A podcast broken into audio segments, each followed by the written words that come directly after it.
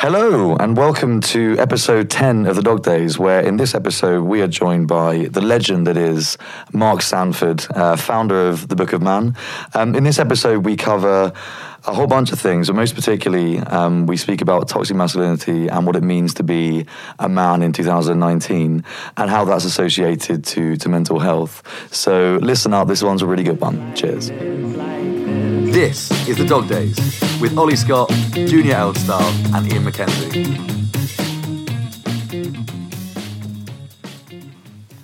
Hello. Ah. we on? We're on. Yeah. Hello. Welcome to episode 10 of the Dog Days. Uh, we are joined today by possibly the nicest, most patient, and wonderful man that I've ever come across, Mark Sandford, founder of Book of Man. Hello, hello. How are you doing, Mark? Hello, yeah, I'm How's it good. going, mate? I'm very good, thank you. Yes. Can Uh, we can we start off by saying sorry? I'm yeah, a little- we we we're gonna have to talk about this now because we we have to cover it. We Yeah.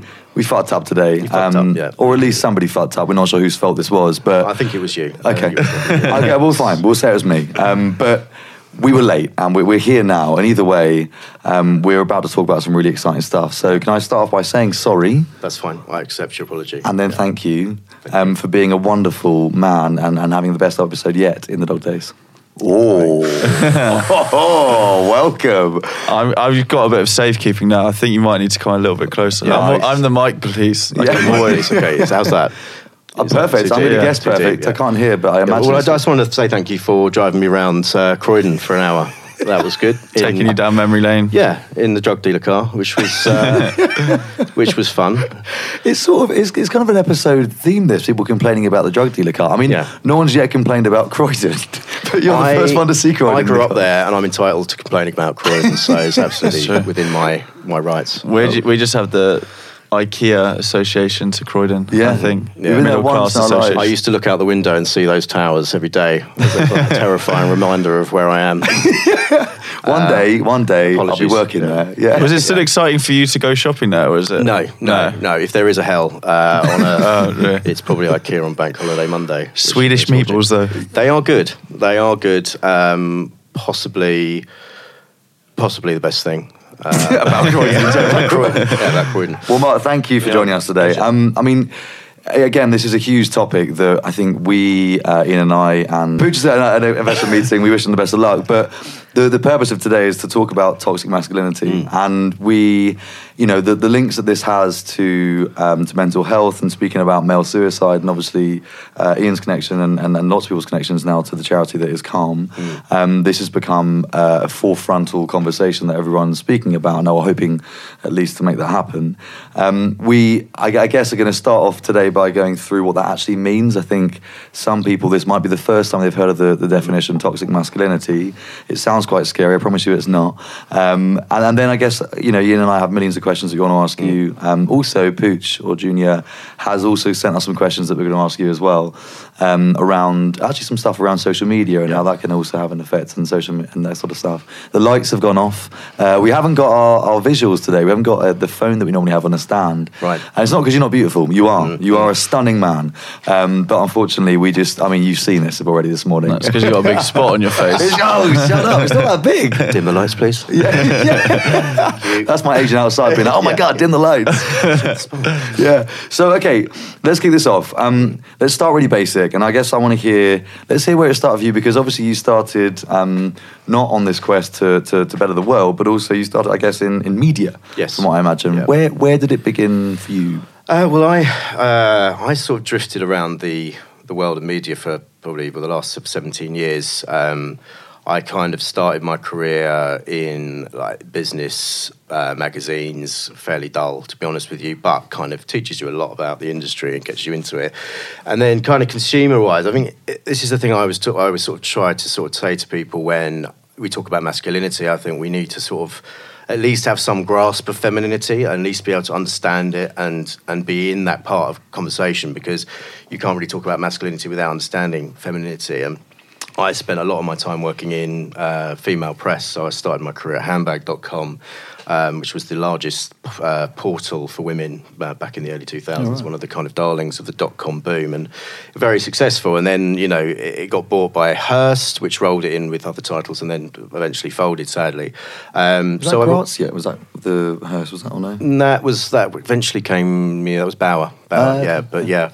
So kind of worked a lot in sort of female space, and I moved to uh, to Shortlist Media um, soon after that, which was which was kind of looking after both the male magazine Shortlist and, and obviously Stylist magazine, which which still exists. Shortlist, you know, obviously, sadly closing down earlier this year, um, and I think uh, Martin, who's um, uh, also founder of the Book of Man, um, and my my business partner we were having conversations back then really about kind of what was happening with men today. And I think from Martin's perspective, there wasn't really a lot of kind of content going on about actually men's emotions. You know, what's happening with men from, a, from a, an emotional point of view, what's happening to their lives. Um, relationships it was still very much the idea of a man needs to show strength a man needs to do this and a man needs to look like this you know um, and despite shortlist being a big a big a big leap from the lads mag era, right? So you know, Martin cut his teeth on Maxim, for instance. So he kind of had that perspective of growing up in that culture, or certainly developing his career in that in that sort of environment.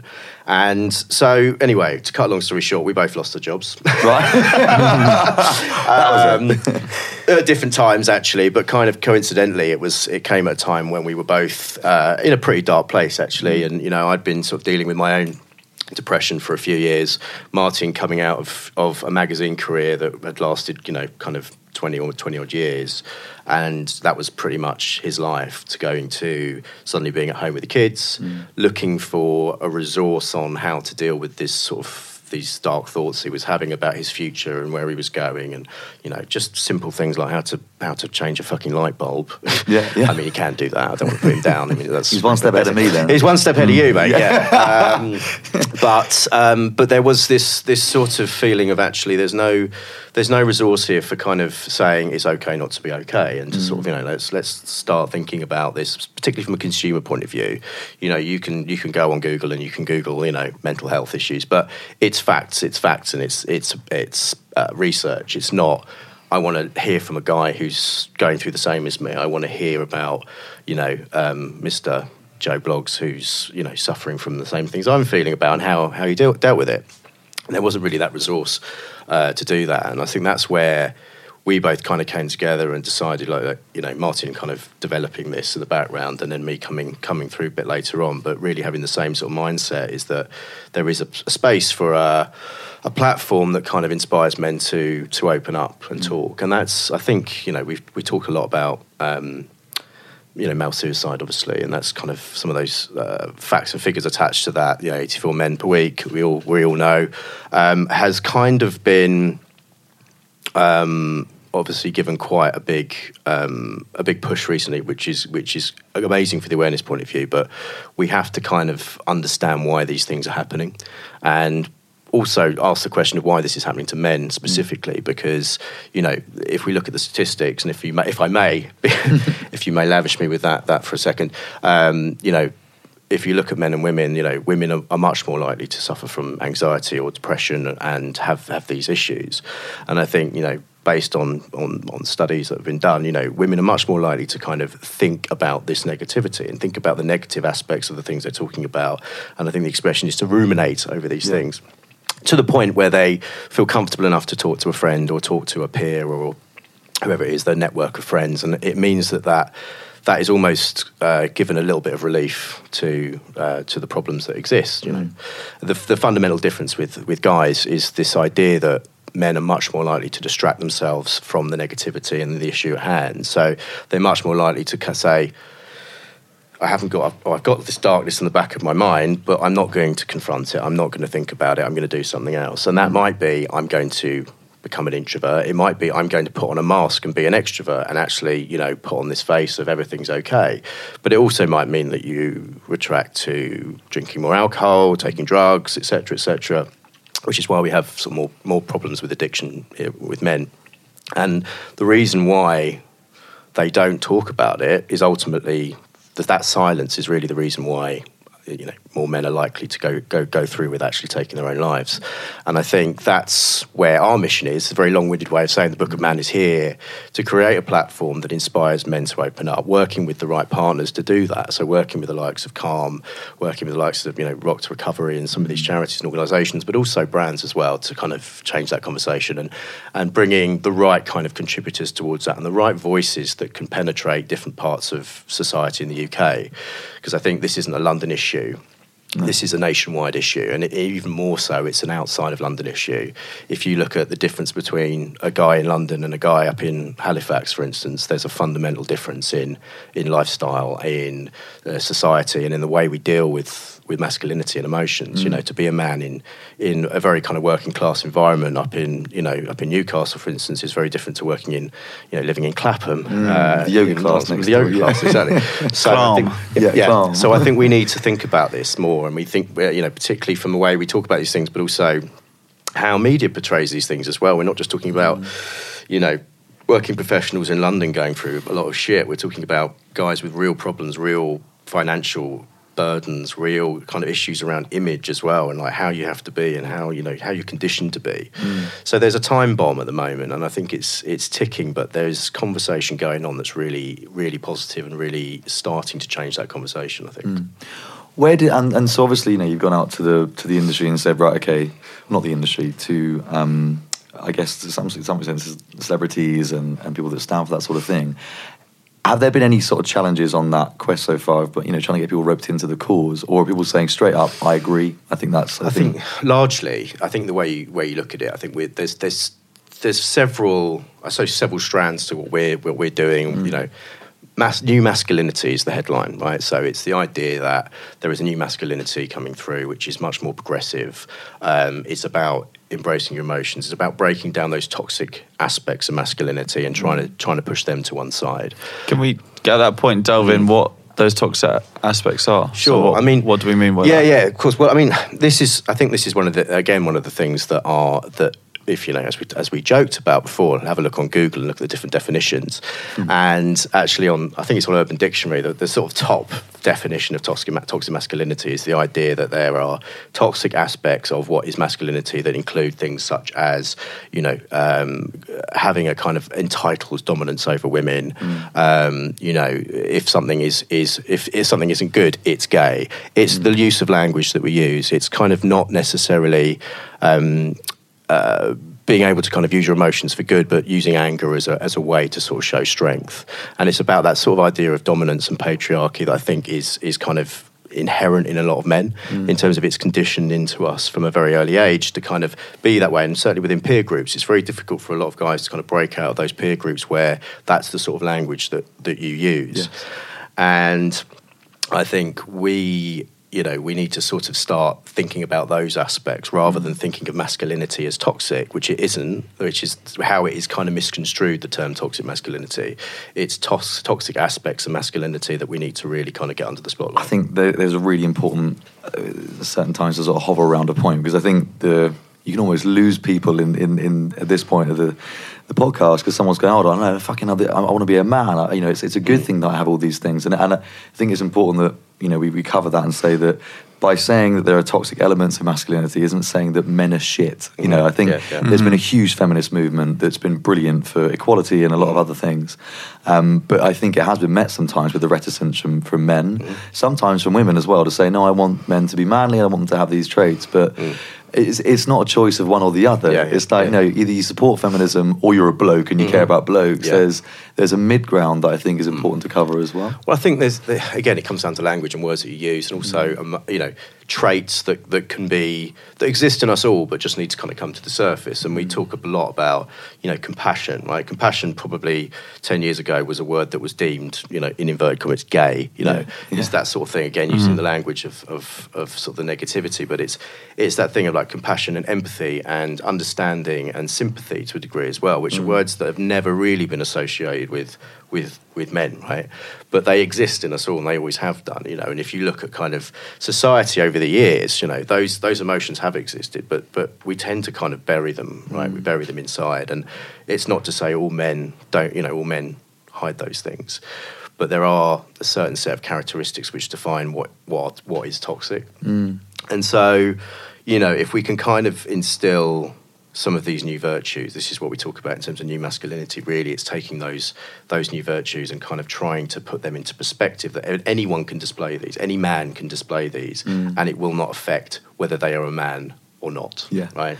It's not about you're not a man because you're talking about emotions. You know, I was in an event last night with. Um, Jason Fox, one of our contributors, a whole room full of you know big, solid blokes, right?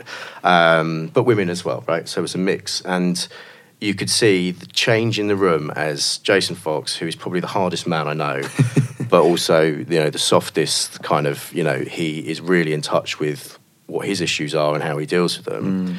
To see that room soften as he talked about these things, and for the questions to come through, these guys probably never ever ever address these things in their lives. Maybe they have, but maybe not in a public forum like this. You could see the mood in the room change instantaneously, and it's that thing of like if you suddenly acknowledge like, okay, yeah, that is you know it's something I'm, I do, and I probably shouldn't do it, and da da da da. But then bring out the emotions that are, or the, the traits that are positive. Then you know we'll start, we can start to see some some positive changes. I think. Um, and just and, and don't worry if you haven't got all of them in a list, but have you the the negative traits? Just so we're clear and aware of what they are. Are they like a top three? You know, like I imagine aggression somewhere higher. Well, I there. think you know it comes down to you know I mean uh, very top like sexism, for instance. Yeah. Right. So the idea of the fact of, of, of male dominance over over women, the enti- that entitlement that I talked about earlier. It's the idea that guys or certain guys feel you know a woman's place is the kitchen, and I will have nothing to do with the raising of my children because I'm going to be at work or at the, pub. breadwinner. Yeah. Um, that is kind of a very traditional view that a lot of people still hold, and you know, it's not that's not something you're going to change overnight. That is something that is a generational shift based on these kind of conversations, and, and our conversation now really is how do we how do we kind of instill that? On women, where does attraction to the other other sex come into it though? So if you're because we, I will admit, as a man, you do talk about other women and say, you know, she's hot, she's this Mm. Yeah. or that. Where does that those kind of behaviours come into this conversation yeah. with women? Well, this is the thing, and I think this this is where it gets very it gets interesting because there's this idea now and then, and there's actually, I mean, just to sort of slightly detract from the question, but I will answer the question. Um, you know, there are now consent coaches, for instance, right, in the dating scene. So guys can go and see someone and ask, "How do I? How do I?" Get consent right because there is there is paranoia and there is panic since me since the me too Yes. um, movement move uh, took off, which you know has actually created some amazing positive strides on both sides in terms of you know what's happening with women, but also what's happening with men because I think it's brought a lot of stuff to the surface. But I think also it's it's it's bred a lot of paranoia and a lot of kind of um, self doubt. I think is the word of like, have I, am I treating women the way that they would want to be treated. And I think the simple thing is to, I know it seems awkward, but to have that conversation. You mm. know, am I am I being respectful to you, right? And it's not necessarily. I don't think that, you know, the rules of attraction are never going to change. Like if you're attracted, to, you know, you have to you have to appreciate that that, that needs to happen, right? And with mm. online dating and all sorts of stuff going on, it's very difficult to have that emotional attachment with people and kind of go down that road. But I think the conversations we have, it's okay to step out of a conversation that you're not comfortable having, right? If you're talk, if you're in a peer group and you're talking about, oh yeah, yeah, well, yeah, gonna go and can do her, right? It's like, do you think that's a respectful way to talk about her? Probably not.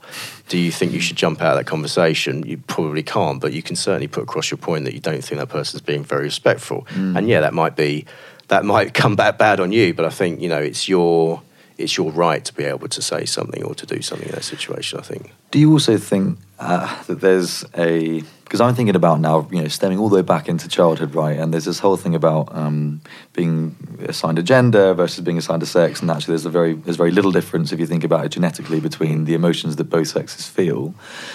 Is there an onus um, or or as much importance from the female side? Because I look at like a, a Disney film, for example, and the the girl Belle it has to get well. Actually, she goes to the beast in the end. Bad example, Yeah. but there's always a It's one of my prince. There's always yeah.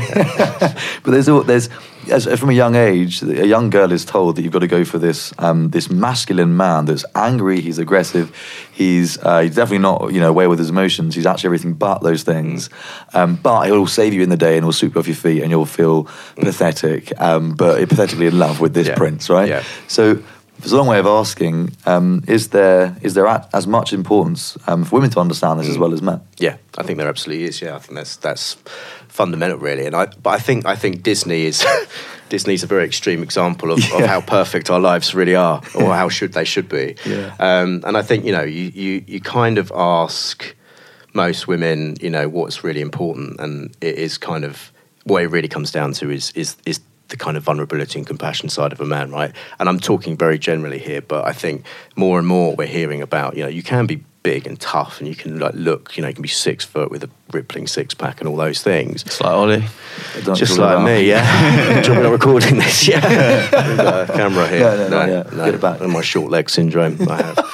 Um, but Just vent it out, mate. Come on, talk Okay, about I'll, it. tell, I'll talk to you about my anxieties in a minute. Um, but there are too many to mention. But there's also this thing of like, you know, society and media. I mean, a, a classic, you know, classic uh, culprits really in this idea of conditioning and like, you know, my, my got three daughters and um, two of them absolutely say to me like, don't fucking call me princess. Yeah.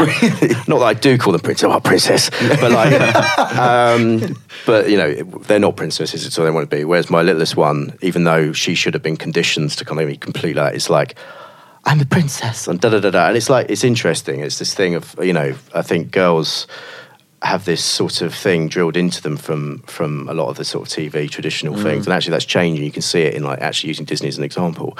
They're changing their heroines, they're changing their characters to bring in like more stronger women. They want like you know like Frozen being a good example. You've all seen it, right? Yeah, yeah, yeah. Oh, yeah. In my own time. Yeah, My pants, yeah. um, but that thing of kind of actually, it's not you know the illusion that a handsome prince is going to come and sweep you off your feet. You know the pressure that we all need to be that handsome prince as guys as well is like you know, um, and it's it's there's sort of a number of things really which aren't kind of traditionally what we think we need to be. Like I think there's this thing like we need to be really strong, and we need to be, uh, you know, we can't show any weakness. We can't do all these things because you know women women need to do that, and we need to be there to support them as they're up. But actually, that's that's bullshit, and it always has been. It's just this thing that we've been taught that this is how it needs to be. And actually, I think women generally, again, sweeping statement, but I think would would appreciate the strength of a man who can talk about what's going on in his head hmm. rather than the strength of a man that can pick up a, you know, filing cabinet. Yeah. Because we all do that, right? No. I haven't done But it. what, what does that look like for the future then? If we, you know, this is the beginning of a big movement that I think everyone can see the, the benefits from for both sexes, um, or if in between, either way. What, Yeah. what does it mean for the future? And what, what can you envisage? Or even, can, is it going to be in our lifetime, you know, to see this movement? I don't know. I mean, uh, we were talking about this in the drug dealer car earlier, weren't we? When we were going around the Purley, drugs, the yeah. Purley Way. Yeah. And uh, it's, it, I think it's, it's the idea of these things are going to take, Yeah. they're going to take a bit of time, as in a lot of time. Yeah. Because if you look at kind of what's happening with, you know, femininity at the moment and the feminist movement, that's taken. God knows. I mean, from let's take from the the, the early '60s when things started to change for women. Um, really, you know, I mean, going back as far as the yeah. Pankhursts here, but like, you know, we're we're going into this sort of change of right. Okay, there was there's a louder voice, but there's still not enough being done. Right, that's that's 50, 60 years on. Mm. That's a generation shift. Now, the same thing is starting to happen for men so that in order for us to get to a level of true equality, both men and women need to go through this process because we need to iron out all the issues with men. We need to get to a point where women have got all the issues ironed out because there is such a thing as toxic femininity as well, you know, um, or to- toxic traits of femininity. And we need to get to a position where both sexes have kind of worked out what the issues and the inherent issues have been before mm. we can get to a place where we're living in a truly equal society. Yeah.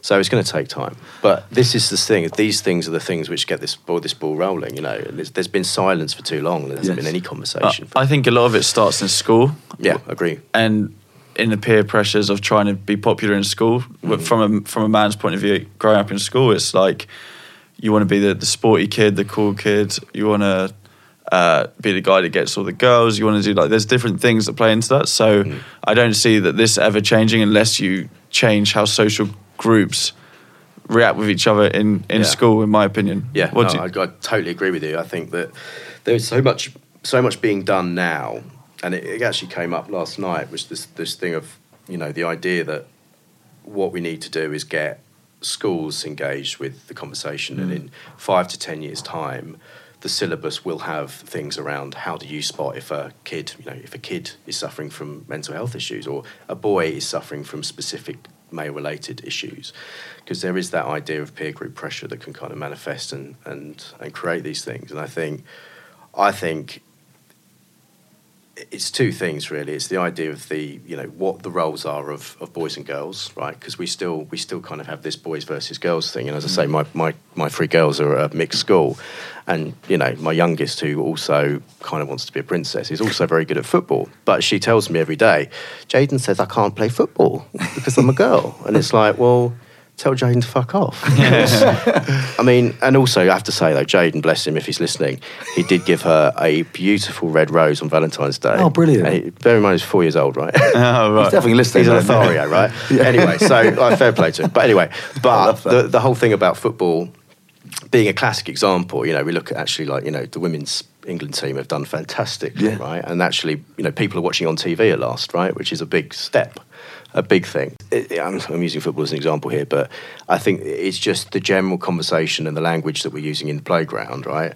And I'm not saying, you know, you're changing the dynamics between boys and girls at an early age, but it has to come from this idea that there isn't a, it's not competitive it's cooperative and that's one of the things again right this one of the toxic traits is that it's a competitive environment between men versus women which it isn't it needs to be cooperative Yeah. and uh, that's what you need to sort of instill earlier on really Yeah, I, I, I've noticed that there- there is a lot of competition between not that not in this movement, this positive man movement. Yeah. I just Mm. think like a lot of um, things I've noticed. We're working I know on a lot of- International Women's Day. The first thing a bloke Yeah. goes, "Where's the Man's Day?" Yeah. I think, Yeah, yeah, there's all that, yeah, all that Mother's yeah. Day. I mean, obviously Father's Day is there as well, but like there is more because of the movement, because of the natural instinct within men and women that women have been. Mm. Um, I don't know how you describe this, but like not as well treated as men. Yeah. Yeah. Um, there is, of course, there's a sympathy to then make that even out. So therefore, there's more of an importance on, on Mother's Day or on. Yeah. International Women's Day than there is on Man's Day or Yeah. whatever. What it's it's those people that I think I think that this kind of movement would it really needs to be explained to properly Mm. because. I reckon you're going to get quite a few followers to this being like, yeah, you know, but blokes, I told you, get back in the kitchen. I mean, it's like, no. Yeah, no. Then- then- I think it's, um, I I think it's going to be a confusing sort of journey Mm, on that mm. on that front. I, I looked at and actually on your um, on the Book of Man's Mm. site, you guys have the, the the top fifty men, which is a very different Yeah. top fifty men Yeah, to yeah. GQ magazine, right? Where you see like, imagine Donald Trump will one day make a place in that. He's on there. He's on is he on there? I don't, probably. Probably. But you know, you're right. It's David Beckham. It's rippling six packs, and you have these these amazing values, which I won't make you list because I can imagine. No, it's fine. them. Do you know them off by heart? no but I can I can I can kind of reference One- a couple Mm. Well, one of them, one of them I saw, which I thought was really interesting, and it's and it's been a theme of our podcast, literally with everyone that we've met, whether it's a famous football player through to, to a lady that's setting up a mental health um, piece of equipment, and that is the vulnerability um, Yeah, trait. And it, yeah. when we speak about leaders and, and CEOs, when we speak about the Brené Brown thing, when we speak about all the different um, avenues of mental health, the one the one word we keep on coming across is this vulnerability Mm, thing, and I think that that tends to be the first, and you put it there as the first new value Yeah, that you guys yeah. have come across. Mhm. Um, what just uh, you know, asking you, why, why did you pick that one first? Because I think vulnerability is, is is the most open thing, and also the most important thing in terms of as as def- as it as it is defined. It is it is the is the letting down of your guard basically, and showing your true your true self, right, um, or your inner self. And I think we, as I said before, about this idea of us wearing masks. I think we all do it. We have to do it, right? It's kind of this thing, right? You go to a new job, you want to put on this kind of, right? This is this is a this is who I need to be Yeah. in this job, right? Or I'm going to a you know new boxing class. That's a random one. Look at that. you nutter. What you like? I'm going to a new boxing class, Yeah. right? Not, Not- not, not the, the not old the other one. one I used to go to, This is- you whatever. And it's like you know, I'm also now imagining certain boxercise. sort of bravado thing that we kind of all do. We do that Yeah. little thing, walk in the door, and it's like, yeah, I'm boxing now, aren't I? Yeah. And you just think, oh, shit kicked out of me, and I'm, a, I'm an idiot. But anyway, and I don't know. It's it's this thing, vulnerability, which is the ability, the ability for us to open up what is going on inside and talk about this thing and normalize some of the issues that, that men are facing. And I mm. think if we can talk about these things and normalize them, like if I can talk to you about the fact I take, you know, 50 milligrams of citalopram every day to deal with my anxiety and my own depression, Mm. right? Then someone who's sitting at home going, God, I can't even tell my wife that I'm on this stuff, or I can't even Mm. tell my, my you know friend, best friend. It's like this conversation needs to start at home. It needs Yeah. to get into that home we can we can be open with our partners, we can be open with people that we love because they'll thank you for it because you're not harboring all this shit in your head and you're not a grumpy fucker because you're walking around the house going, no one understands me Yeah, yeah. you know. Uh, and then and that extends to work, and there's so much being done now. Like we talked about school, but there's so much that needs to be done in work. If we're spending 41% of our time in work awake, right? Take sleep out of the mix, but our waking hours we spend at work, really the average person. Like, how are we using that time, and how are companies using that time to motivate the people that are sitting in there, and particularly guys who are just sitting there in silence and not talking about stuff. You Yeah. need to create environments where they feel comfortable enough to talk about some of the stuff. It's the it's the biggest biggest um, cause of stress and pressure. You know, sitting in an office and having to deal with you know the stress of work Hmm. and manifesting to all sorts of things. If you leave that, that's that's the ticking time bomb that I'm concerned about because Hmm. there's not enough being done in workplaces to deal with that. Have you seen any positive movements within the workplace? Yeah, loads actually, and actually, funny you should say that. um, we're we actually are working on a, a mental health allies scheme with Mediacom, who are one of the um, media agencies. They they have an amazing mental health um, awareness program whereby they they brought training into the business. They use um, mental health word Maggie Rose, who's fantastic. She's a um, uh, kind of a coach really of, of how to adapt and change your business to, to, to deal with these issues. And she she's actually said to me, you know, 20 years ago, they had I don't, I don't want to misquote her on this, but pots of money, right? Government were trying to, but, but no demand because companies were like, nah, we're fine, we're good, we're, there's no issues here. There's no issues here. And um, now, like when there's a massive demand, there are companies literally crying out for this kind of coaching and this kind of way to sort of get you know, more people to sort of How, how are they talk. doing? How are they doing that? Because I, have we've spoken about um, having that kind of in-house Mm. counsellor or in-house I don't know what you call Mm. it, coach of some sort.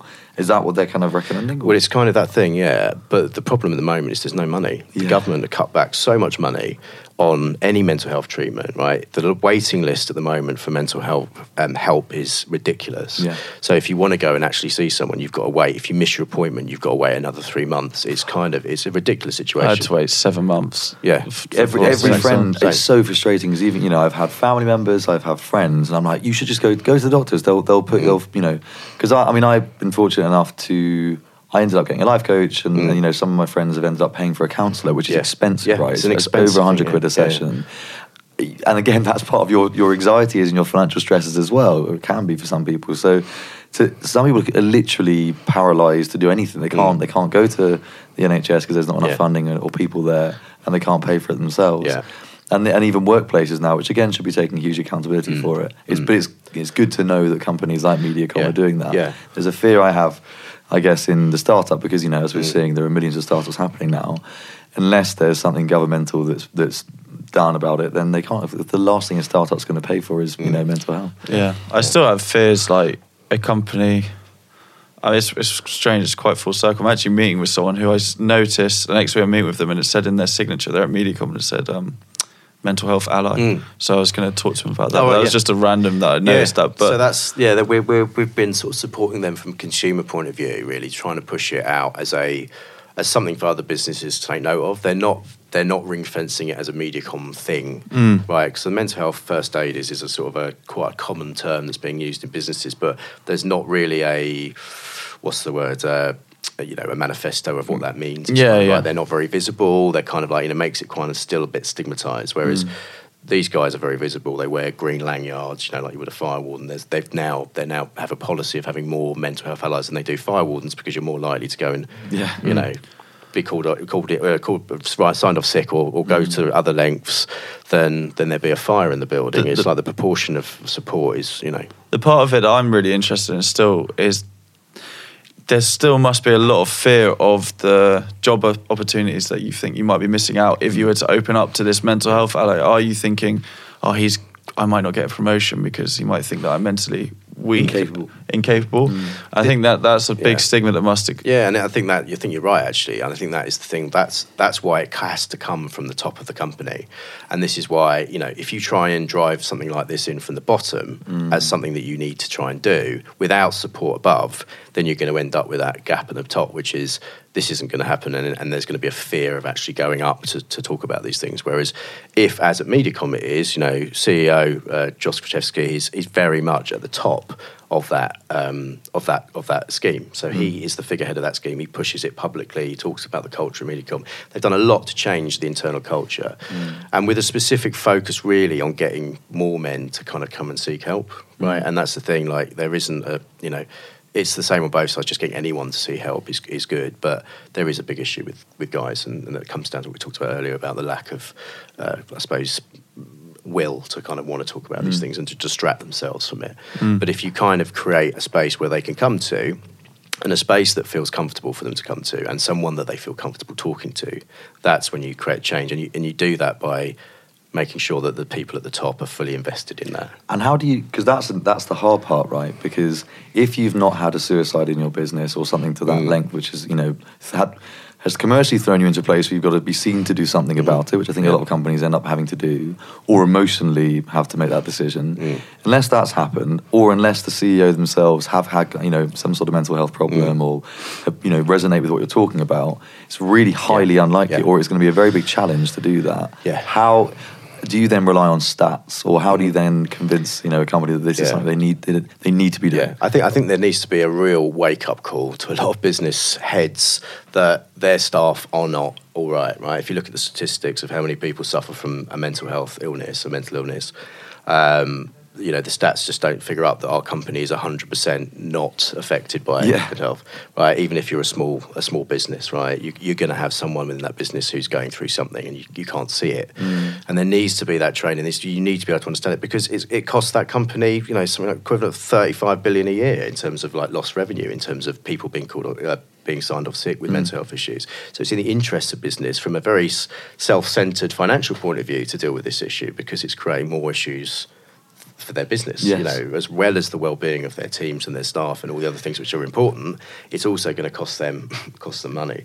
It's really So, interesting. That- Sadly, that's the strings you need to pull out with these fuckers. yeah, but that's interesting. Okay, just like going way deeper than we need to. There's there's this thing, you know, because in the in the short term, they're thinking, hold on, I've got to sign somebody off for two weeks. If they if they get diagnosed with some sort of mental health illness, and, they, and then you know this this investment that I've made then means that I've got to sign off somebody in my exec team for two weeks to get better. I can't have them out of the office for that long. No, I'm not doing it. Is there's a human thing, right? We're we're built. I think from you know I, I won't even try and re- just uh, reference a date, but from a long time ago, we we were um, much more based around immediate pleasure and immediate um, reward after doing something, right? And it feels like the people that have done better now in today's society, it's much more about going through the immediate sort of pain to then get the longer term reward. Mm. It feels like a good CEO should know that that short term pain or the you know the loss of a staff member mm. for the first fortnight or whatever means much longer term. Not only for them to be at your business, but also for them to to speak about your business and to feel about your company and mm. connect to you as a leader. It's I I just think it's important to Yeah. recognise that I think people are scared of the short term pain. yeah, yeah, agree. Fine, thank you. Yeah, I agree with you. Absolutely Good. agree. No, Yeah, it's, yeah, it's good yeah, to know. Okay, so I want to get onto ads because there, there's been one, right? There's been a funny, um, or at least a widely speculated ad that's come out recently. Um, we wouldn't be doing our job if we didn't speak about it, and that is the recent Gillette uh, toxic masculinity ad. It's. American, uh, which makes people already think, what, what's going on in this weird ad? But it's it's had a weird reaction, right? I mean, I I'll be really honest. I got sent it because I've been writing a little bit about toxic masculinity on my LinkedIn, and somebody sent it to me and said, "Have you seen this?" And I, I was going, going to a meeting and I really quickly watched it, and I've just gone, "Oh, Gillette doing something about toxic." Yeah, that makes so much fucking sense. Brilliant. Didn't watch it. Put it down. Posted it on my LinkedIn, being like, "This is amazing." idiot. I'm such an idiot. So I did that, and that was my reaction. But then I. It caused this, you know, mayhem of being like, "What do you mean?" This Delete. yeah, yeah. Just edit. So I had, to, I had to honestly go back onto it and be like, I've watched it again. Yeah. I'm really sorry to go back on myself, but this is this isn't good. It's well, yeah. Without me going on about it, I'd love to hear what your thoughts are on that particular ad because Yeah. it's interesting. Well, I think I think as you said, it's it, it it's a very bold move for a brand like Gillette that has a very established uh, consumer base to suddenly almost alienate probably 50% of that that consumer base right and and I think I kind of I'm I'm, I'm, I'm you know it does divide opinion for a good reason because the sentiment and the intent is there to highlight that you know men have traits that aren't great, you know, and they're not great. And it's kind of that thing of like highlighting these things. Look, we know that men do these things and we need to change that. Mm. But there's no positivity in that. There's no positivity spin of actually not all men possess these traits. Not all men want to carry on possessing these traits. What's the solution, right? At the end of the day, you're selling razors and you're using this as a way to kind of, um, I suppose, put your moral flag in the sand really about mm. what you believe in and what you stand for having having been really kind of about the idea that men are be you know are strong and you know chiseled and yeah. handsome and tanned and glistening and all those things um, now it's about kind of you know actually men are toxic rather than yeah. kind of going down, which I think is the right way. If you look at a brand like um, Harry's, for instance, who have positioned it much more in the idea of let's talk positively about men, let's mm. look at vulnerability, let's look at the positive traits that exist in men. Mm. And yes, they're just selling razors as well, but they are starting from a position which means that actually I want to be associated to their, those brand values. And they, mm. they've done a lot in the background by working with Calm, for instance, of raising awareness of Project 84, which mm. is to mm. raise awareness of male suicide. And they've allowed that, that conversation to, to flourish as a result of their support and investment of that. So there's a credible association with that. Yeah. Whereas for Gillette, it's just quite jarring to come in and suddenly go, actually, you know, you're all, you know, all men are actually a bit shit. Yeah. And um, this is what we think, and let's show it. And you know, it's it's a it's a decent ad if you're looking at ads as it is, but I just mm. don't think it hit the mark um, personally for me. But I'm just one of many different opinions on I, it. I so. think, but uh, you're somebody that knows this subject really well, and I think is. Um, your opinion is a little bit more valued than perhaps of the Joe Bloggs on the street, but the the argument against it is it's great they're speaking about something that's nice for their brand, which I think is really true. Mm. I, it brings you on to like just this in general with ads and these big companies. I'd, I'd like to know where the conversation starts mm. because mm. there's such a blur between this. You know, Lloyd's doing the mental health yeah, thing, yeah. and there's, you know, there's so many examples of bad ones, Pepsi, and mm. fuck knows what that was, the war and everything, right? But what what is the litmus test to green light, go ahead and do that, mm. Gillette, or um, or don't do that because it, it, it seems completely yeah. inauthentic. Because I think brands are really struggling to understand yeah. when they back something and when they don't. What do you What do you think? I think it's, it's easier for new brands coming into market right. to have a have a new story and a fresh story that resonates with the new age. Right, the new age sounds very hmm. dramatic, but but that's why, and I'm, I'm not going to keep name checking Harry's, but I think they've come from a place that is they've kind of positioned themselves in this that space since they launched. Whereas if you're a traditional male, very masculine kind of brand like a Gillette, mm. who've always been you know, best the man can get, to kind of then go and backtrack on that, you know, you have to be so cautious and, and, you know, maybe it hasn't affected sales at all. Maybe people just don't give a shit, you know, like whatever. Um, but if that affects your existing consumer base, you know, you've got a problem there because ultimately you're trying to say, well, they're already having a tough time because mm. there's more competition than there ever was. And, you know, there's loads of beards. That's very true, actually. It reminds, reminds him of Gresham at the moment.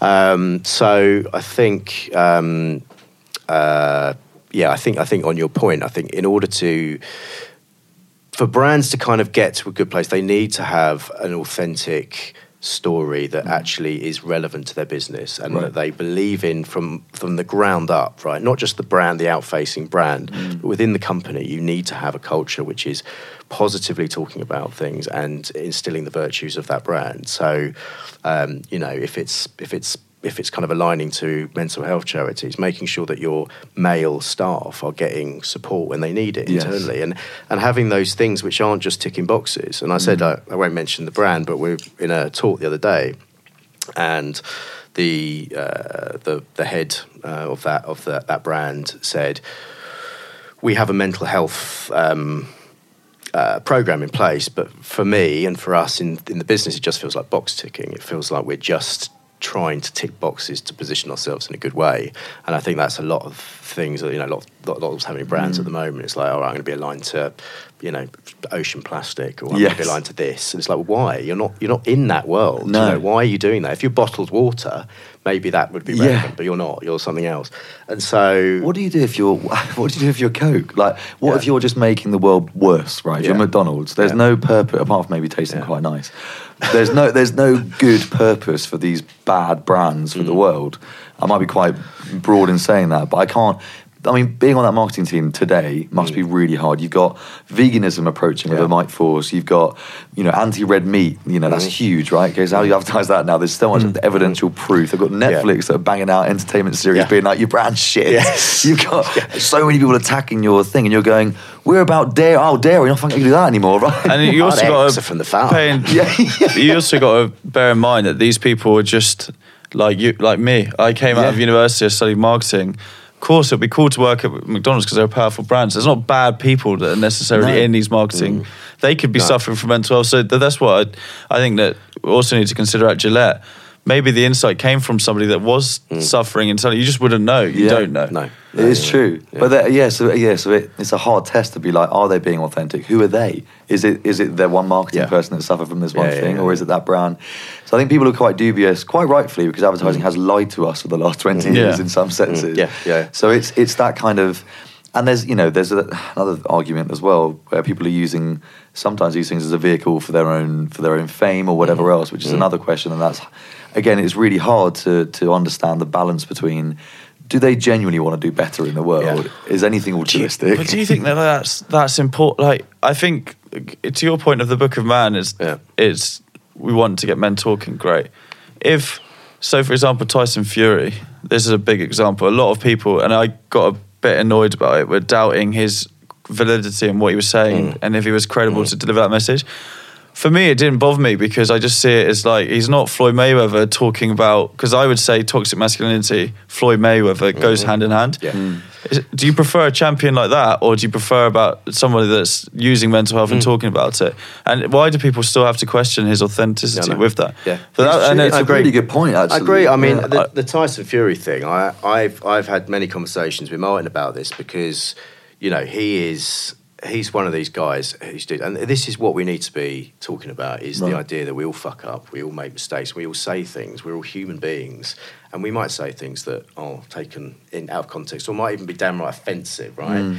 But the fact is we also have to have some context of what's going in, in people's heads, right? And so when he, he kind of came out with lots of stuff around, you know, was deemed homophobic and everything else, um, that affected him actually. I think, like Yeah. in terms of that, what what he'd actually said, and the people around him were actually quite toxic in terms of that environment that he was in. He went away and he came back and he, you know, acknowledged the fact that he had. He was going through depression and all these issues and everything else, and actually talking about it really authentically, actually. And I think people are very quick to then jump to some mistake that people have made in the past. You know, we're very good at that as a society to suddenly dig up some of the shit that, that maybe was not a great thing. Yeah. Mm. So the idea of redemption is is a, is another thing which is really important, which is we all have the ability to redeem ourselves if we've done something shit. That's Yeah. just one of the virtues of, of Yeah. life. I believe that with Um, Tyson Fury. I'll, sorry, I I, agree with you, I'll yeah. be honest that I used to despise the Yeah, man. yeah. I really, after those comments they made with the homophobic and everything, I thought it was. But then you, having him come out and talked about what he did talk about, obviously gains a lot of respect. And then you can kind of start thinking, well, the environment he's grown up in is a lot different to the environment that I've grown up Mm. In. So the views in who knows the views that Yeah. exist, like being a gypsy, I wouldn't have any. Yeah. No. Well, that's that's what you were saying. You know, again in your um, the, the list of the positive traits for, for masculinity today, one of them was responsibility, which is aligned to Mm-hmm. accountability, and at that point is it's horrible. And again, we're speaking about the the, the immediate pain and then the future Yeah. uh, reward that comes from that. But owning your problem and owning it and saying I really fucked up. Is a, I think a really strong thing to do, Mm. and I think that's rewarded. That's much more of a description of yeah the man today than Floyd Mayweather is. And relating back to your point, Ian, about brands, I think that is that's maybe the answer when people are saying, "Why the fuck do Lloyd's care about my mental health?" Well, at least they do. You know, at least Yeah. they're trying to say they do Yeah. because HSBC are telling you about how much money they're ripping you off with. So it's like, and how, how much how, Yeah. you know, they're globally yeah, yeah. around the world nicking your money. Yeah. That at least they, at least at the moment, by comparison, they are standing up and saying something. Yeah. Now, that's not to say. That someone else is going to come out and, and they could do it better than them. There could be a new, you know, one of these uh, new banks like Monzo or whatever could come out. And again, you're saying it's a lot easier for these new brands to come out with a Yeah. purpose. Definitely could override that and be like, thanks, Lloyds. We actually mean it. Here's proof. And but but but again, it's it's support of the fact that it's the conversation starting now. Yeah. I think the thing is, the, the key thing is to try and avoid, you know, mental health as a subject matter becoming the emperor's new clothes, and, and Yes. brands jumping on on this on this bandwagon, if you like. And I think you're right. I think bra- for, I think for brands to. Um, So I tuck your chair in. Is it? You're you're coming. Uh, sometimes Mark comes away from the mic and I he's, do. he's now coming He's back, back in. in. Yeah, he's back into the gang. I'm um, I think the idea that there are there are brands that are actually trying to do something is a positive thing, right? It's it shouldn't be kind of like hit with a stick every time these brands do it. But I do think there is that thing of let's not just use it as a as an excuse to suddenly look great. You Yeah. know, that this is the problem. We we align ourselves to these these causes which are, are vanity projects rather than actual you know change makers. And i mm. think like if, if lloyd's tsb for instance are doing stuff which i believe they are to actively kind of help raise the discussion then that's a good thing you know? I like what you've been saying in the sense that okay, cool, you can talk about it externally, but then it's f- it's essential for them to internally put in some sort of a program mm. because I mm. think I think any brand has the right to talk about something externally if their employees feel and believe in what the brand is Yeah. saying externally. Because I couldn't, could you imagine being in Lloyd's TSB? And feeling like you had no one to talk to about your own like Yeah. depression, and then you see your brand has just put out that message. it's exactly. that would just be awful. Exactly, and that that breeds, you know, using the term toxic, a toxic culture. If you're if your company talking about this and that, you know, imagine you were a um, a women's magazine talking about you know feminism, and you've treated all your female workers like shit. You know, it would be kind of very hypocritical and, Ironic. and ironic. Yeah. And so you sort of need to, um, yeah. I mean, I guess totally it's reevaluation of your values before you pump out a big movement and a big association to a specific movement.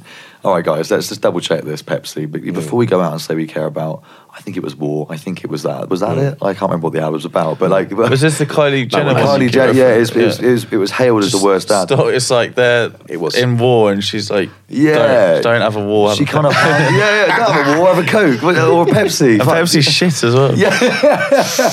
oh, I can't believe I'm having a soft drink battle here. Yeah, I'm really- I'm really I, don't, I actually only drink water, to be fair. Really? Wow. And keep- booze. You've Booze given up. water, yeah. You've done, and booze, do you say? I just never really drink. When do you drink fizzy drinks? If I'm really hungover and I'm like, I need some sort of sugary. Yeah. Yeah. What'd you have? Uh, whatever, Purdey's. whatever the Lebanese or whatever. Purdey's, did you say? Purdey's. I I, do have a Purdey's. I like a Purdey's. Really? that thing. Yeah, I love a Purdey's. That's of that like mid 2000s era of like. Sponsored by Purdey's. Yeah. It's not a Croydon drink. no. No, But that's was- that era of like it's fake good for you sort of era, Yeah. isn't it? It's like has got rejuvenation it's, like, stuff. It's a in it. silver bottle as well. It's got that sort Premium. of uh, premium prestige Yeah. to it. And it's the same. It's that era of like P and J smoothies and innocence. All these Yeah. things that are like flooding your body with loads Yeah. of sugar. Yeah. They you, you pretend yourself. You know, I'm It's getting better it's here. fizzy squash. Basically. Yeah. It's just fine. exactly. We deviate away from that, Yeah. but no. So that that I guess I wanted to cover the brand things. It was important. Um, Mm. The next thing I guess is where you where you explain how it all starts, right? So Well, just on the brand. So how Yeah. how do how what, what's your advice then to a brand manager at a, a big big brand that wants to make an authentic movement? Like, What was what's an advice a brand manager actually to do an ad around this topic? I think you know it's not my it's not necessarily my. I'm certainly not a marketeer. I am more of a an observer from the point of view of knowing my audience and understanding what I think the audience want. And I think that's kind of the key thing. Is that this this year, this 2019, it seems to be much more about the idea of the individual and marketing to the masses is a very difficult thing to do because we're we're starting to acknowledge people's individual successes and also individual issues that they have as well. Everyone's problems are different. You know, we talk about mental health. There are many, many different types of mental illness that are are very different from each other. There are very different types of men who have very different kind of passions and likes. But that's just life, and marketers have had to deal with that for a long time. But there is more demand on personalisation and, and, and more of understanding of what that consumer wants. So I think it's down to, it's down to knowing what you stand for as a brand, right, mm. and making sure that you're not going to piss people off by suddenly shifting too too quickly into something that you're not fully hold on uh, in in in grasp of, right? In grasp of, you Yeah, know I what that, in grasp of. In grasp of. um, so, uh, or have a grasp of. That's better. That's better. That's better. Um, Quite grasped it. yeah. So you know, if you're selling, um, I'm trying to think of an example. If you're selling, you know, ethical ethical fashion, for instance, make sure that that is a you know you are 100% clear that your marketing plan is in line with the values of that business and you are using mm. ethical means to, to create that rather than talking about those things and trying to present this illusion that you are. Mm. I mean that's obvious right for any mm. marketer but i think i think you just need to know the audience that you're promoting or, or positioning yourself to um, and and try and solve a problem i think. Yeah. solve a problem that people have and, and i know that's that is sort of grade level one of marketing right but Yeah. it's it's go back to what you were taught Yeah. which is solving a problem you know I like that. I'm going to go off brands in case people um, are falling asleep that aren't into advertising or branding. No. Um, sorry if you have done. Wake up! um, one, one thing you mentioned, you have daughters. Or Yeah. three daughters. Three, yeah. It's interesting because it'd be helpful if you had a kid, a, a, a boy. If you, if you wouldn't I'm mind sorry. one of those, yeah, that would help. to go and have one? Is that all right? Should we come out. back in like eight months? Yes, perfect. Let's say eight. 'cause, Yeah. You know, So you say you got three daughters. three. Yeah. yeah. So I was I can gonna, pretend I've got a son if it helps. Yeah, let's- okay, let's- let's call- just let's- let's pretend I have him a son called Max. Yeah. little Max who. little Mad Max who wants Yeah. to be a princess or whatever. Yeah. But what what would you say, even just for parents, or not even parents, people dealing with children, which is Mm. where the problem, I guess, is not. I guess that this starts right. This this toxic masculinity. How do you advise people speaking to, to children now um, when they? You know, are are faced with all these things, whether it's you know from other kids that they're coming across, because let's be honest, school is a fucking hard place to be, and it's Yeah. a popularity contest, Yeah. and that's how we built a society. Um, a lot of the kids aren't going to have parents that really believe in this movement, Yeah. and it's going to be quite unfashionable if a kid turns around and goes, "I care about my feelings, and that makes me a strong person." Someone's going to go, "You're a bellend." Mm-hmm. Yeah. So how do you how do you stop that, and, and how do you Mm. speak to a child that's going through that kind of thing, and, Yeah. and make their their experience of, of, of being a man today stronger? Mm. Is that a hard question? No, it's, it's, it's, it's a good question. It's a, it's, a, it's a tough question to answer because I think it's such a, you know, if, if I had the answer, you know, Yeah. put into practice because I think, again, it comes down to we need to sort out what's going on at top, but I think we need to start talking about what we're doing with the kids now. And with schools, you know, particularly having kids at school, I think there is a challenge to focus on culture a little, a lot of schools and i think like particularly i'm getting a bit older now but particularly in secondary schools there is such an onus now on results. We are becoming a results driven society you know it's all about what's your Ofsted you know how many a's you're getting. We can tend we tend to forget about culture and there's lots of schools in my in hackney where i live that are very much focused on the academic and not so much on the individual and the and the mm. idea of actually like how can we make this individual understand the world better, which you know for me is a, is a priority at school. Like mm-hmm. being able to understand and appreciate other people and have empathy and have compassion for people should be part of the syllabus. However you fit that in, you know, it's not necessarily going to be a course in compassion, but you need to instill those virtues in people. I think from from that school from that school time because if you don't, you know, what you're going to end up with, you know, you kind of end up with uh, you know, there's a certain amount of, of com- competition within school in terms of, you know, sport, in terms of academic performance, all those things that are kind of in, ingrained in us. But also the idea of helping other people, I think, you know, that that's something that could be could be made more prominent. I think in, in schools is the idea of you know helping people and understanding that other people are different to how you are.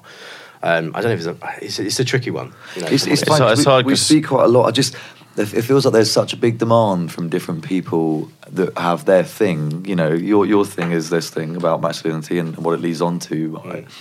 People are demanding so many things from schools. You know, there's, there's this whole demand about creativity and being like, why are we still forcing kids to do algebra and they could be free and learn yeah, dance yeah, and why is dance so low down on the thing and art and all this kind of stuff? And then so that's the creative world, is going let them be more creative because that will help their mental health in some Mhm. sort of way. Yeah, yeah. And then you've got people saying, you know, the importance of feminism, and then it moves on to you know, all, all of the, the things and the problems of today that we're demanding that are now on the school syllabus, Mm. I imagine whoever it is that makes the school syllabus is going, what is the most important Yeah. thing to focus on? Yeah. Because I can't just knock off maths and bring in Well, let's not forget they've got absolutely no money as well. Yeah. We're in- Yeah. And everyone's said I'm saying everyone criticises the education system, but these teachers aren't therapists. They're not Mm. Paid to be They're therapists. No, no, no. And they're very underpaid for what you know. Your mum's a teacher, Yeah. for example. Yeah, yeah. The the schools are underpaid. So it's like, how do you fit something like this in the syllabus? Mm-hmm. Because it's a results driven business for Ofsted, so they get more money, I guess, for Yeah. more funding. So they need to focus on Of course. getting the A's. So like it's like a full circle. This is Yeah. the problem about being an economic society. I mean, we are, fucking, we go really deep now, but we are. We could talk about capitalism. yeah, yeah, yeah, and but this is, this is the result at the end of the day of capitalism. And cap- capitalism is good in some senses and really fucking bad in others. Yeah, but yeah. because the way we're designed, which is to keep a lot of the money up the top and Yeah. not filter it back in, it's making it extremely hard to, I guess, yeah, to put these things. And, and uh, this is probably why business is a really good route to get this kind of stuff going, Yeah, right? yeah, so if you yeah. go to a big CEO that's got tons of money, he might have a connection on the golf course with another Mm. person that could be friends with the chancellor of whatever the education system he's part of. So I think it is. I think business has to be almost the first route for this then to make a really clear Mm. movement, which again comes down to brand. when I was at Unilever, I went on this every year. Dove do this. Um, I can't remember what it's called, but you go into like a schools to speak with young girls about social, the impact of social media, and like showing. You show them like a Dove video of how this model has been photoshopped and all this kind of stuff, Yeah. and you give it like a workshop. It just feels like yeah, Ollie's right. It's like these brands have the money, they want to do something. Then it's like well, the schools don't have the funding, so you sh- there should be more things that actually happen in terms of workshops mm. L- like that. I think that was a great activation that they still do it. Yeah, but there's not, I don't yeah. think there's anything for men that I've that I've heard of for going to young boys. Mm. That could be quite cool if brands then sponsored going into mm-hmm. schools. Mm-hmm. Could there be a movement like that? Am I I getting away think so. no, no, no. I mean, no, that's. I mean, it, it's very. It's kind of a slight, a slight sort of amalgamation of things. But we're we're doing we're doing a lot more events with kind of older men. But we've seen through the discussions that we've been having is that a lot of people are coming and talking about their young sons and like you know certainly teenage boys and what's happening at the moment in that sort of that generational situation at the moment, you know, the idea of what prospects you've got in the future, all these things. And actually, that's the kind of age group I think we need to be getting into to Yeah. start talking about these things because um, we've talked about uh, workshops and, and also like doing more for younger younger men as well on this platform because that's where, where you can actually influence a change, I think, early on. Yeah, we're seeing it in music as well. You know, there's big movements in that. From, uh, I mean, you've got Jordan Stephens on, you know, from Rizzle Kicks as one of your ambassadors. I think that's brilliant. I mean, he, he's not doing much of the music stuff anymore, is he? But he's. I don't know. Yeah, okay, fine. Not- Well, not know Professor, of. okay, Professor Green, Yeah. for example, you said he's Yeah. got a studio. You know, he's one Yeah. of your uh, other ambassadors. This is, I think, a really important um, part of what you're doing, Mm. and, and such a great way to get that message out there. Because um, for some reason, I've got. Is it the Cure that do Boys Don't Cry? Yeah, Is yeah. that a song? Yeah, Was that is. ironically, mate? What was the? That's. So I was listening to it the other day actually, and I was trying to work out whether I could use it as an intro to a presentation I was going to do in a sort of David Brent esque. oh my god! the tape player and come in. Ah, right, yeah, yeah. I went against that one. Um, But, but it's good. It's, I mean, because Yeah. it's almost even if it wasn't meant to be ironic, that song. yeah, I think that's. Imagine if that sort it's, of I think it's up. supposed to be quite ironic, yeah. Yeah, Sort of- I mean that was in the eighties or nineties. it- it's all about sadness and you know, and then it's like, but boys don't cry. But so as in, but I'm not allowed to cry, am I? yeah, Yeah. I mean, he was the biggest goth in town, so he probably cried quite a lot. quite a lot, and I did. Yeah. Anybody that's born past the age of ninety-five, that's an emo now. Yeah. Uh, but all, but all in part, you know, again, important parts of movements around you know these things, and I think it's it's brilliant that you've got the likes of Professor Green speak, speaking about this stuff because Mm. it kind of. I'm just trying to imagine the. You could probably tell me who's a British like toxic bloke where it's like God, if we can get this person just Yeah. turning around and being like, all right, I'll be honest, I do cry when I go home and I punch cats. It makes me. Well, I think I think you know, I think Piers Morgan. yeah. could be a good one. I mean, Yeah. it depends. He's a bit of an obvious target, really, right? I think he's kind of uh, a twat, right? I know that's probably unfair. I shouldn't say that because I don't know him personally, and he'll he'll probably just listen to this podcast and then t- and attack me. I mean, if he's listening to this podcast, I know it's a doing good better than I thought. I know. we Well, were. that's exactly. That's what I'm I saying. feel like with Piers Morgan, like if you're one on one, you probably like oh, he's a sound bloke. I just think Yeah. he has that. Im- Yeah. He plays Well, that. this is it. And He's I a think- pantomime I villain, think isn't you're he? probably right. I think you're probably right, which is why I say you know he's, It's dan- he's probably a bit of an easy target with it. But um, I think if we can probably pinpoint. I mean, it, it depends. What do you think about the culture in football? So- Football's an interesting one, actually, and I, I I'm not I'm not I put my hands up. I'm not a I'm a, one of those armchair kind of let's just pretend to follow football kind of people, Mm. and I actually do like the World Cup, but I'm I'm not very good at supporting Wow, my teams. we've got a lot in common, Mark. Yeah, I sort of pretend to support Chelsea and Crystal Palace. You don't Who do you pretend pretend to- to support? Nah, I pretend to support. Well, it was really funny, right? Spurs. So imagine, Ian got me into Spurs. I went and oh. watched the game with him, but I used to support Arsenal. No, it's Boyman. Apparently, those guys are rivals. I went to go and watch this game with him at the pub, Yeah, and I've are, gone. I I, remember out. chatting to this bloke, being like. Watching the game, and he was like, "Yeah, it's all right, mate." He's quite dismissive. He's, he's a toxic masculine guy. He's watching the game, and he's like, "Can you fuck off? I've got a pint of pork scratchings Yeah. and ale in my hand." Yeah, yeah, yeah. You know, I had a pint of pork scratchings. That's how we chose to eat them that day. Yeah, he's that much Very of a bloke. dish. Yeah, yeah. I don't use my fucking hands anymore. I'm just straight mouth to glass. Anyway, he's not the sort of bloke that you want to explain your football or lack of Yeah, football knowledge to. So this is a I. I walked over to him and I was like, what do you think of the game? And he was like, yeah, no, it's going all right. Kane's doing okay. I was like, I know who that is. He's a striker, right, with the haircut. Um, and then I sort of thought, okay, the conversation's gone quite dry. So I went, you know, I used to be an Arsenal fan.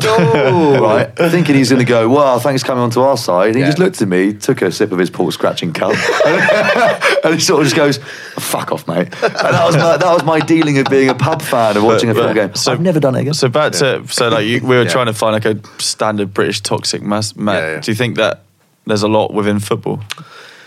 Uh, I think there probably is, but I think again, look, we're talking always. It's about it's about who you have around you a lot of the time, and I think these these guys, it's changing, right? The conversation seems to be changing in sport a lot, and I think if anything, the the English team that we put out at the World Cup last year, football facts, yeah. Nice, Yeah. nice. I mean, I didn't know any of them before they went out there, but I was like, by the end of them, I was like, yeah, Henderson, yeah, Cahill. yeah, Cahill, yeah, all the gang, all my mates, yeah, um, Lingard. It's I can, go still, off I can still name the 91 uh, FA Cup final uh, Palace squad if you want me to. at the end of this, Wow. but I, that's all I can do 2099 Arsenal with Ljungberg and all those guys, but let's let's move on. I'm changing the subject now. Yeah. Um, so I think like what they show, you know, there was we did a lot of content on the site about it because it was a it was a brand new new look team of of you know camaraderie and not these individual egos that were going off and kind of you know they'd be all right on the pitch but then fuck off and not talk to anyone in the dressing room. Yeah. You know, there's came out that there were really divisive fragments within the old England teams. And actually, this is a sort of a you know hopefully a new dawn for English football and hopefully setting the bar for other footballers within the Premier League and you know however it works. And um, I think there probably is. You know, there's going to be personalities that you know. I mean, you always hear in the news about footballers who are accused of rape and using their power and their position to kind of get what they want. Um, whether that's unique to football, or it's just in the they're in the public eye and we hear about it more. I don't know the answer to that, but I think you know it's a it's a it's an environment where we could probably be doing more to instill better cultures. You know, more positivity around locker room chats, all that sort of thing. Um, it's a place where where men congregate. Right, it's an opportunity to sort of some of the work that the you know likes of Calm are doing. You know, football stadiums are a perfect place to go and you know find out if if people are feeling all right. You know, Yeah. people are impassioned on those pitches. Probably the only time in the week Yeah. where they really shout and scream and get excited, and then they go back to their sort of mundane, Yeah. whatever it is. And it's probably a good opportunity for people to open up and talk. You know, That's a really good point. Right. I'm worried about timing now, so let's. Um, we're going to move to our more some of our post questions. Actually, Junior sent us some as well, which I'll get up. But uh, before before I get those ones up, because I think he's got a bit of a steer towards social media and that kind of stuff. Um, one of our stock questions is around, I guess, young men, and actually, Yeah. well, we said young men and women, but I think for you in, in this particular instance, um, a lean towards men is fine. Yeah, yeah. But it was the question around having a megaphone in Yeah. a room full of 21 year old men. And we can do it one, one separately for women if you want as well, because I think we're speaking about the importance of both, aren't we? Um, have you thought about Yeah. What you'd say if you were given a megaphone Well, I've, in that I've got a bit of a smart ass answer, but I, think, I, think it's the right, I Oh. think it's the right answer, and I wouldn't Okay. say I wouldn't actually say anything. I would I would let whoever felt the most vulnerable in that room have the opportunity to talk on that megaphone, because I think Wow. you know if you if you talk at people who want to kind of talk about stuff they're not necessarily going to open up right whereas if you just let them talk don't interrupt just let them get everything off their chest they're much more likely to fill you in with what's going on so that's my answer Wow, I reckon that probably is the best answer we've Come had back so in. far. I because we okay, no offense, we've had eat veg, we've had have more sex. I think at one point, I think that is such a brilliant way of saying, don't be afraid to speak about your feelings.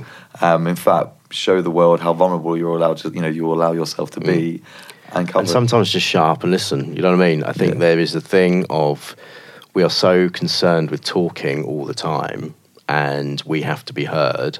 If you just listen to what's going on around you, listening is a is a skill that is I don't think taught enough. I don't think enough people think it's okay just to be quiet and listen to people.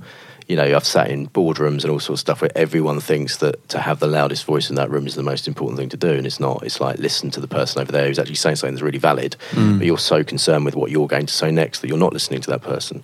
You just want to be the person to try and trump that person with what you say, and I think that happens a lot. To Yeah. move on to some of Junior's questions. Uh, otherwise, he'll have a go us because he wasn't here.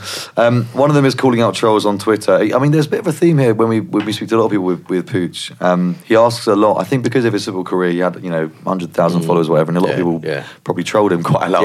um, I mean, I'd troll him now, but that's probably not why. um, but he says you say this on the Book of Man. I guess he wants to come from a sporting background. Um, and uh, are, you know, basically, on, they're always told apparently or trained not to even try and read the toxic comments that athletes get during games.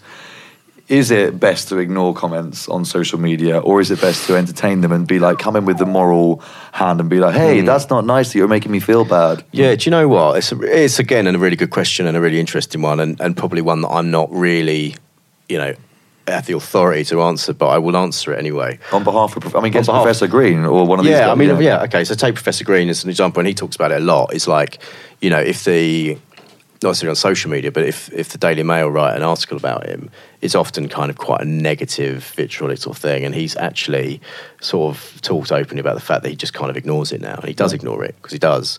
But then there are other people who will call people out and and and should call people out. I think. I think if someone is is being so toxic to you to the point that it's actually just fucking like mm, like mean. Do you know what I mean? Okay, right. You played shit against Arsenal the other day. What are you going to do to sort yourself out? That's that's just what you expect, right? Yeah. But if someone starts going, you've got shit hair and you smell like anchovies and your wife's a dick. what the fuck? I mean, that's uh, Describe Dolly again. you know, that- and you, God damn my you know, wife. that's getting personal, and it's like, do you know what? You don't have to, you know. Especially you- the anchovies that, thing, That that person shouldn't shouldn't ignore that because it's like if you ignore that, then it's just like, oh, right, I'm gonna have another go, another go, and another go, Mm. and it's not. It's it's it shouldn't be that person's. Um, Role as a as a highly prominent, is he a highly prominent footballer? Uh, not anymore. Well, he's, he's sort of chilled out. Yeah, he was the Malaysian Bex. Yeah. But Malaysian Becks, right? Right. Shouldn't have to shouldn't have to endure that. No, there's no one should, you know. What's been your relationship with the Book of Man and mainstream media? Has there been one? Yeah, I think so. But have you, have you like the Daily Mail? Have they Yeah, we had spoke about we've had a couple of things. Yeah, we've had a few things. They've, we've had some pickup early on when we launched because we did firstly our role models piece, but also the Professor Green Association, just because it was at a time that where he was kind of quite well, he is now even more sort of higher profile, but it was he was at the point where he was talking more about his mental health, and he just brought out the two documentaries as well around um, working class men and. and Mm. um, But have you had any negativity? No Book Man? negativity really at all. Um, I say the only negativity that we've actually had was from a very small group of guys who were questioning why toxic masculinity was um, uh, being used as a term, which I kind of agree with because we, we should be very cautious about how we use that term. But Mm. It's not a nice sounding term, is No. it? no, but their point their point was what's you know I think I mentioned it like what's wrong with with uh, you know grabbing a girl's boobs and telling her you want to do her you know that was their kind of thing, and I was like. And I had responded to that, and I said, and then the guy came out and said, and I don't want to mention any names or shame anyone on this, but like you know, but I've got two daughters, and I tell them the same. I was like, okay, that's weird. What that you want to? Yeah. No. Wait. But it was this thing. No, but as in, fuck? as in, there was this thing around. wanna do your of, you know, daughters. Wait, um, so he's, uh, sorry, I mean, I just want to cover this. He said that he, he says to his daughters to be inferior to men and allow that behaviour. No, I think it's just that you know he was making the point that he has two daughters and therefore his opinion is valid because he understands women. And so I think you know it's like it's this sort of survival instinct thing, and that a lot, a lot of these guys who who do you know, and you talk about you talk about these the incels, you know, these groups of men that really hate women because they they've never had sex mm. and they can't understand why women would reject them because they they see themselves as perfect specimens of of, of masculinity mm. when actually they probably it's a vicious circle where they've got themselves to a point that you know they weren't so lucky with women, but then they realised they gave up on that as a pursuit to try and get a female partner, and then converted that into hatred for women, which then converted into you know actual wanting to rape them and wanting to kill them. You Yeah. know. And it's sort of uh, I don't know where we've gone with that, but like No, you know, it's- it's- there's it's these, important, these isn't it? dangerous pockets of like you know where hyper masculinity and actually sort of these you know they call, call them insecurities that manifest into serious you know, Yeah. serious serious fucking I think sometimes, like anything, the the term of anything can start to piss people off. Like, it's like mental health. You know, I know, I know some doctors that, that get quite sick of people walking and being like, "I've got a mental health." You know, you oh, know Oh, yeah, the, yeah, the, the yeah. terms, the terms sometimes We've all become got one. Yeah, Yeah. yeah, we've all had one. We You know, have some. but I, I think soon the term of it will, you know, will get will either annoy people. But the good thing is that it's going to get people speaking about a subject and having an opinion on it. I guess. But But that's that's yeah, sorry. That's my point with the Gillette ad and with Tyson Fury and with the, I don't. I'm from the point where I don't actually really care if they're authentic in it somewhere. It doesn't actually really bother me. I think Mm. it's just important right now for that Just for conversation the- to be just for the generating. conversation yeah, yeah Yeah. yeah I think you're right to I think you're right to a degree I think there will come a point where you do have to have the authenticity underneath it but I Yeah. think right now you know whether Tyson Fury is going to donate all his prize money to, to mental health charities or not you know at least he's he's done something which kind of moves it on a little bit more than it was before Yeah. to an audience of people that are going well fair play Should, seen we- that should we jump in for one of Junior's? Yeah, do, yeah. do you want to I'm, read I'm- it in, in I'm his just going to say, no, I'm not, I'm not doing Junior's voice. Um, I reckon. What, Buff? Oh, Buff, how you doing? You right, Buff? Uh, what do you think about no? Uh, what, I'd like, what I'd like to say is we've probably got um, you know five or five or so minutes left. So I think we're going to wrap up and do some of our closure questions. But I, I am going to, by the way, ask that question about the hundred pounds or less thing. 'cause I feel like you might have an answer for that one. If you don't, get one ready. Yeah. Um, but yeah, Ian, go on back onto Junior. Uh, I want to know. No, I can't. I can't. even. I'm an Asian Bex. Um, I want to know the key difference in how women and men deal with mental illness. What would you say? What have you noticed? Yeah. So I think it was going back to my earlier point actually, which is it's this distraction and um, versus ruminating.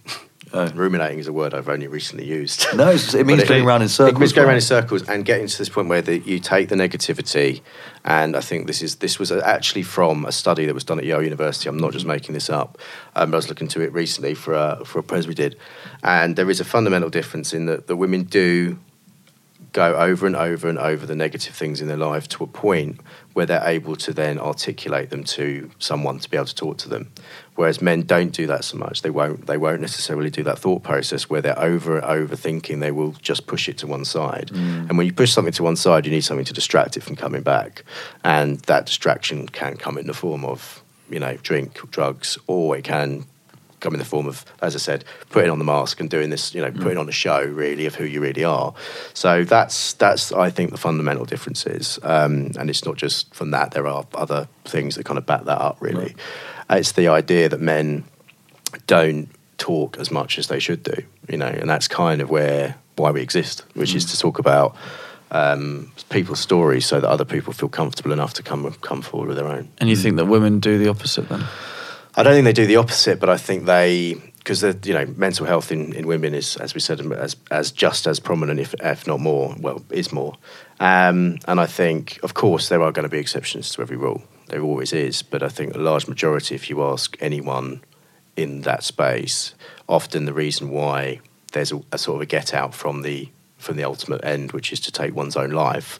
The reason why the 25% of suicides are women and 75% of men is largely down to the fact that women have that intervention period where talking to someone can stop them from going through with things. So it's the idea that men are more successful at, at taking their own lives, um, which is a sad fact. Yeah. Um, It's a, it's a good, I guess, a good place to kind of, I guess, tee the conversation off on because that's not really a saying, but I'm going to go with it. Um, ma- mainly because I think the there can be so much confusion in discussing these subjects. I think the fundamental line is just talk more, Yeah. and and, and don't feel Yeah. scared about being open about your feelings. I think that's It's, it's hard because it's it's hard because not everyone's going to want to talk. So there needs to be a solution for people that don't Yeah. want Yeah. to talk as well. I think that yeah, I think you're right, and I think the the talking bit is, is the kind of bit where we come in, right? So that's that's our thing is to try and inspire people to open up. There's there are other organisations that might take a different approach, and I think you know, the guys at Rock, Rock to Recovery, their approach is to individually tailor things to guys who have been affected by certain things and get them out and doing stuff because that can be you know taking that distraction element and turning it into something that's positive so if you're going to distract yourself from your negativity let's make it something positive that you're distracting yourself with rather than something negative such as shutting yourself away or drinking yourself to death or Yeah. sticking loads of coke up your bum so um, I mean it doesn't have to go up there No, no, no. I mean, But, yeah, you know, I'm yeah, just- whichever hole works. Yeah, whichever works. Um, okay, then we'll leave, we'll leave, end on a on a cheery note, Yeah. which is my question or our Yeah. question around the. It's a Tim Ferriss question that we ripped off, which is basically Right. around um, what is the the best thing that you've bought in the last year or two that's been under the value of a hundred pounds. Okay. My I normally ah, do you know what it's ruining my own question, but my Beats headphones they're not under a hundred pounds, and actually I've lost them four times. We didn't So- ask you the question, I man. know, right. But just to start you off whilst Yeah, you're yeah. thinking, I just love that I could just close off the world and just get into a weird Yeah, little tech fucking thing. yeah Yeah. yeah, yeah. Um, oh fuck Could be know what? anything. Pram, could a pram gets your kid around. Bag of weed. I don't know, like, yeah. Oh, I'll tell you actually. No, actually, do you know what? Oh god, here we go. um, so he whips out his skag. no, so um, so I gave up smoking two years ago, and Bravo. I'd smoked I'd smoked twenty fags a day for probably since about seventeen, which is quite worrying, isn't it? But I gave up smoking two years ago, and really, really was it was partly because I wanted to, and partly because of the kids. Um, and then I sort of got because of setting this thing up, got quite sort of like oh shit. Thought about going back to fags, but got this vape thing, um, and then actually I bought off on recommendation from Professor Green actually some of this CBD oil. I don't know if you're familiar with the Ah. stuff, but it um, has really helped with um, just sort of chilling me, Chilling chilling, me out. right? And it's it's you know forty quid a bottle for that size, right? And how long does that last? Uh, you? it would last you as long as you needed to, really, a few weeks, depending on how much you use it. Just a little bit in there, in with that. And it's meant, A, I've been sleeping better. B, I've taught myself not to get so stressed out about stuff. Or it's helped me not get so stressed out about certain stuff that was is just not worth getting stressed about. But also it's made me focused as well. I think it helps my focus. I'm not saying it's for everyone, of course, but and you can actually take it in supplements and in milkshakes and all sorts of shit as well. You don't have to have it. Um, and it's obviously it's, it's becoming more, but it's it's We've seen, definitely. we've heard so much stuff about this now on, on, on every like successful podcast. Yeah. They're speaking about. It you know, looks the- nice, doesn't it? It looks really cool. Can I just say it's like a a matte yeah. black. But that, but that's Uh, is that vape special s- Yeah, stuff? Yeah, because you can get it for you yeah. get strong because Ben takes it for Mm. Ben, our guy, our fitness uh, personal trainer, Yeah, Ken John. on here. He um he takes it for just helping his joint, Yeah. like joint pain that he's there, had. there are loads of benefits that we. I mean, if you look There's at loads of benefits. So they that- can't advertise it yet officially in no, the UK, can they? no, but it's they know, got to legalise it, haven't they? Still. it's being Oh, um, weed. uh, you know, so you can you can buy this in its form. It's not as as you know as as pure as it is. So it's mixed all sorts of other stuff, but it definitely has helped with certain situations. of Mm-hmm. Nice, like- nice. Well, thank you for the life hack. That's yeah, I'm, so, I'm sorry. I'm sorry. It's not more exciting. No, that is that's So- probably the most exciting. We, we actually had, that's the first time we've asked that question, and it beats Yeah. my um, irrelevant answer of beats, which are. Well, no, I also love Yeah, the Beats. I've got exactly. Beats headphones as well, and I actually I would say, although they were more, much more expensive than hundred pounds, being So it is. Yeah, being yeah. in a startup, well, I haven't spent any. I haven't spent over hundred pounds in about two years, Right. Okay. Unless it's on like I don't know What holidays. gas bill. what do you, what would you what would you like to plug? Where where can we find Where out can we find you, the Book of Man? Um, so go visit the Book of Man if you get a chance, which is www.thebookofman.com. Nice. Um, we've got, I don't know when this is going out, but we've got. Uh, This Sunday. Okay, cool. So we've got a number of events left. Um, on the 19th of March, we have the New Perceptions of Men with dear photographer Dean Chalkley, which is in association with Harry's, which will be at the book club on the 19th of March. Um, and Dean Chalkley will be taking pictures of you. So come down and have your picture taken by Dean Chalkley. And that's men and women. That's men. Just men. It's just men. Okay. Um, but Just if you would like your original picture by Dean Chalkley, then come down for that. And um, yeah, just uh, subscribe. Nice. Well, look, Mark, thank you so much for joining us. Thank you so much for brilliant having me. It's you. been great Thanks, being mate. here. Bravo. Thank you. We get in the car now. Thanks for listening, guys. Don't forget to follow us on our socials at the Dog Days Pod. Leave us a comment, let us know what you think, and we'll see you next week.